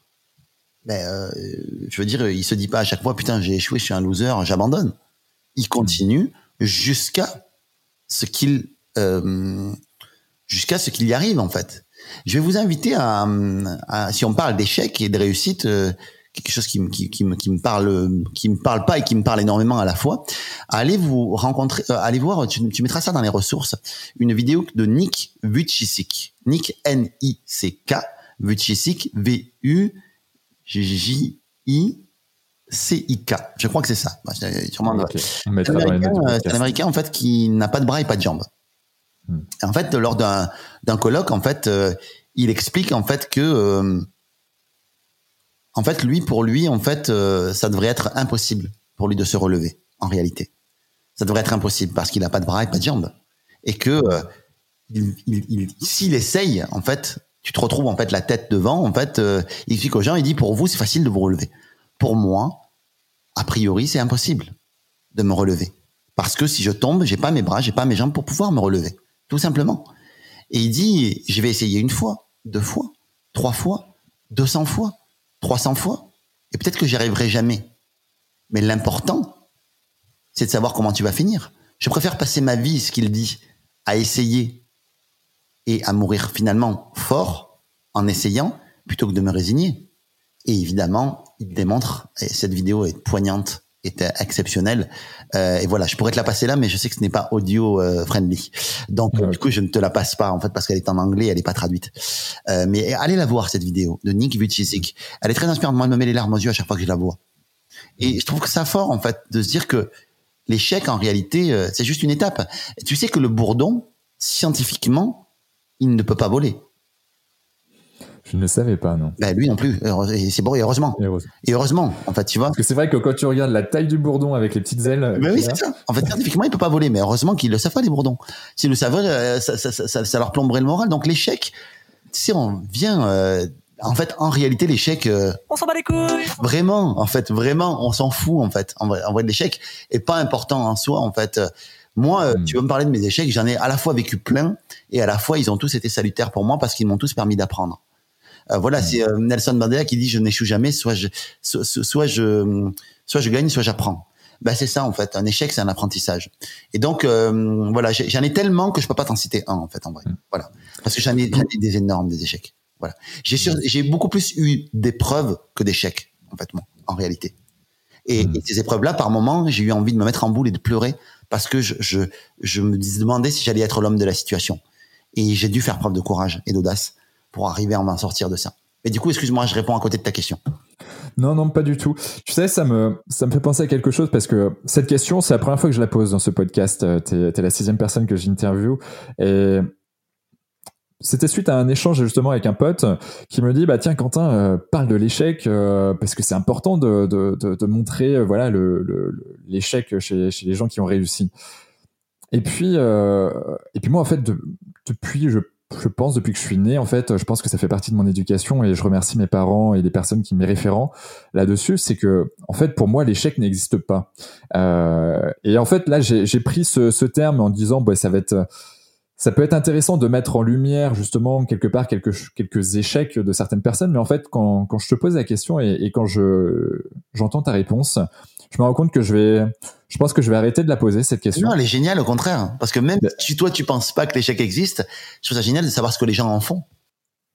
Ouais, mais tu vois, moi, je, je la tournerais d'une manière différente, mais plutôt, eh ben, euh, quelle est euh, ta plus grosse épreuve Tu vois, que plus gros, plutôt que ton plus gros échec, parce que, euh, en tout cas, moi, c'est comme ça que que ça me parle et, et ça résonne beaucoup mieux en moi comme ça. Mais euh, mais en tout cas, merci pour ton partage qui qui, qui n'est pas du tout à côté de la plaque. Merci et désolé. Enfin voilà, bah, en tout cas, ouais, heureux d'en arriver là. Heureux que ça te, ça te convienne. Ouais, mais euh, ouais, mais merci. Euh, As-tu un gris-gris, une croyance ou quelque chose voilà que tu n'as pas forcément l'habitude de, de le dire ou, ou voilà, c'est peut-être un truc très perso mais mais qui toi t'anime profondément et te permet d'être aligné, d'être voilà bien avec qui tu es? Ouais, je, je, je, je crois que bêtement, euh, j'ai la croyance euh, que si je fais le bien, euh, bah, du bien m'arrivera. J'ai la croyance, voilà. J'ai cette croyance-là, en fait. Que si je fais du bien et que c'est juste, qu'il est sincère, et que je suis sincère. Tu as vu le, as-tu vu le, le dernier Mulan? Non, j'ai vu le premier mais pas le dernier. Écoute, le dernier Mulan, en fait, est- il a été adapté en film. En fait, Mulan. Et en fait, une des valeurs de Mulan, en fait, et de, de, de, de la Chine, c'est la sincérité. Je dois être sincère. Et je crois que cette sincérité-là, en fait, elle est importante, en fait. Elle est vraiment importante, en fait, cette notion de sincérité, puisque Mulan, elle se dissimule euh, en homme pour euh, évidemment sauver son père, euh, qui est un vieux combattant. Et elle dit qu'elle est un garçon parce que elle veut sauver son père. Et elle dit que voilà. Et, euh, et du coup, elle, est en, conflit avec cette valeur de sincérité. En fait, et je, trouve que philosophiquement, il, est assez génial ce film d'ailleurs. hein. Euh, je t'invite à à le regarder. Et, euh, et je crois que ouais, c'est la sincérité pour moi qui est euh, importante. Tu vois, et, et je crois que j'ai la croyance en fait que si tu es, euh, si tu fais le bien, que tu es sincère en faisant le bien, bah il y a que du bien qui t'arrive en fait. Que tu apprends aussi à te faire du bien à toi, tu vois. Et être gentil, ça renvoie la gentillesse et l'amour. Et que tu es sincère dans le bien que tu te fais, bah je crois que c'est ça. Voilà. Ok, merci. Comment on peut te joindre, Yannick tu tapes sur Google Yannick Alain, tu vas me trouver euh, plein de plein De partout. pour ça. Donc, euh, tu me trouves, voilà, tu vas sur euh, Amazon, la Fnac, euh, Kindle, où tu veux. Tu vas taper Les gentils aussi méritent de réussir. Euh, tu tapes Yannick Alain Les gentils, tu vas tomber sur plein de trucs sur mon bouquin. Voilà, si tu as envie d'avoir, on va dire, euh, voilà, des, des pensées, euh, voilà, et développer, on va dire, au travers de, bah, voilà, d'un livre de la gentillesse. Si tu estimes que tu es gentil, euh, tu estimes que tu as été abusé, euh, si tu estimes que euh, on ne peut pas réussir si on est trop gentil, euh, si tu estimes si ça t'intrigue, bah écoute, je t'invite à lire mon livre et puis de à rentrer dans la famille et, euh, et à débattre aussi parce que je Socrate n'écrivait rien parce qu'il pensait que écrire figeait la pensée. Ça figeait la pensée et que Socrate pensait, et ce que je pense aussi, c'est que la pensée, elle évolue. Et donc, je crois que ce livre n'est juste qu'un point de départ et j'attends des contradicteurs, j'attends euh, des gens qui vont rejoindre la communauté pour faire avancer ce message autour de l'amour et de la gentillesse. Mais la gentillesse n'est quoi d'autre qu'un message d'amour, en fait, au final? Donc voilà, donc pour me retrouver, tu, tu, ach- voilà, acheter le livre, euh, euh, euh, LinkedIn, Facebook, Insta, vous allez me retrouver si vous aimez TikTok aussi? Non, je, je, tic- je TikTok pas. Je j'aime TikTok. euh, Quand j'y suis, je perds à chaque fois un quart d'heure, 20 minutes de mon temps euh, c'est euh, incroyablement addictif et ça me fait beaucoup rire. Mais je, voilà, j'aime ça. Mais j'aime le consommer, on va dire, mais je n'aime pas forcément le produire. J'en ai pas forcément le. Voilà. Euh, en tout cas, je j'ai pas envie de prendre le temps pour euh, pour TikTok pour l'instant. Quand j'y verrai Ouais. du plaisir à le produire, peut-être pourquoi pas. Euh, ouais, pourquoi pas. Euh, j'aimerais terminer quand même sur, sur un point sur la journée de l'audace. Euh, on a parlé de ton bouquin, il y a la Neurobusiness School, bien entendu. Alors, c'est toutes celles et ceux qui, qui souhaitent se développer, voilà, qui, qui souhaitent vivre de leurs propres ailes quelque part et, ah S'émanciper, la voie de qui souhaitent choisir la, voie de l'émancipation de l'entrepreneuriat pour, voilà, pour, voilà, pour se pour se sortir de là. Et puis voilà, c'est un point de départ, c'est une famille qu'on rejoint quand on rejoint l'NBS.